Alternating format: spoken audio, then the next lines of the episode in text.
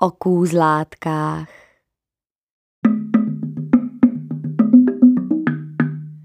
Byla jednou jedna stará koza a ta měla tři kůzlátka.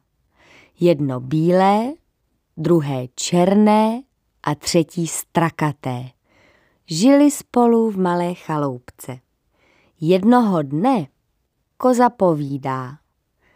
Moje malá kůzlátka, musím dojít do lesa pro nějaké krmení. Pěkně za mnou zavřeté a nikoho do chaloupky nepouštějte. Mohl by sem přijít vlk a ten by vás sežral.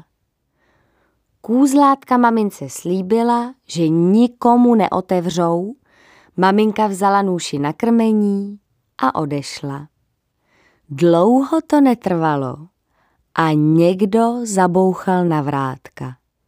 Kdo je to? Ptala se kůzlátka. To jsem já, vaše maminka, kůzlátka, děťátka. Přišla jsem z lesa a nesu vám krmení. Zaskuhral vlk. Kůzlátka ale neotevřela. Poznala po hlase, že to není jejich maminka. Ti pryč, ty nejsi naše maminka, ta má líbezný hlásek a ne takový drsný, jako máš ty. Vlk utíkal ke kováři. Kmotře kováři, upilujte mi kus jazyka, abych měl jemnější hlas. Prosil vlk kováře a ten udělal, oč jej vlk požádal. Za chviličku byl vlk zase u chaloupky a tloukl na vrátka.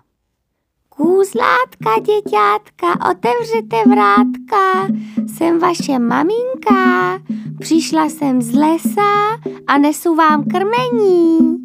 Kůzlátka poslouchala a zdálo se jim, že se hlas podobá hlasu jejich maminky. Ale potom si vzpomněla, co slíbila a řekla. My ti nevěříme. Ukaž nám do klíčové dírky svoji tlapku, abychom viděli, jakou jí máš. Vlk ukázal svoji chlupatou tlapu a kůzlátka se začala smát. ty jsi lhář, ty nejsi naše maminka.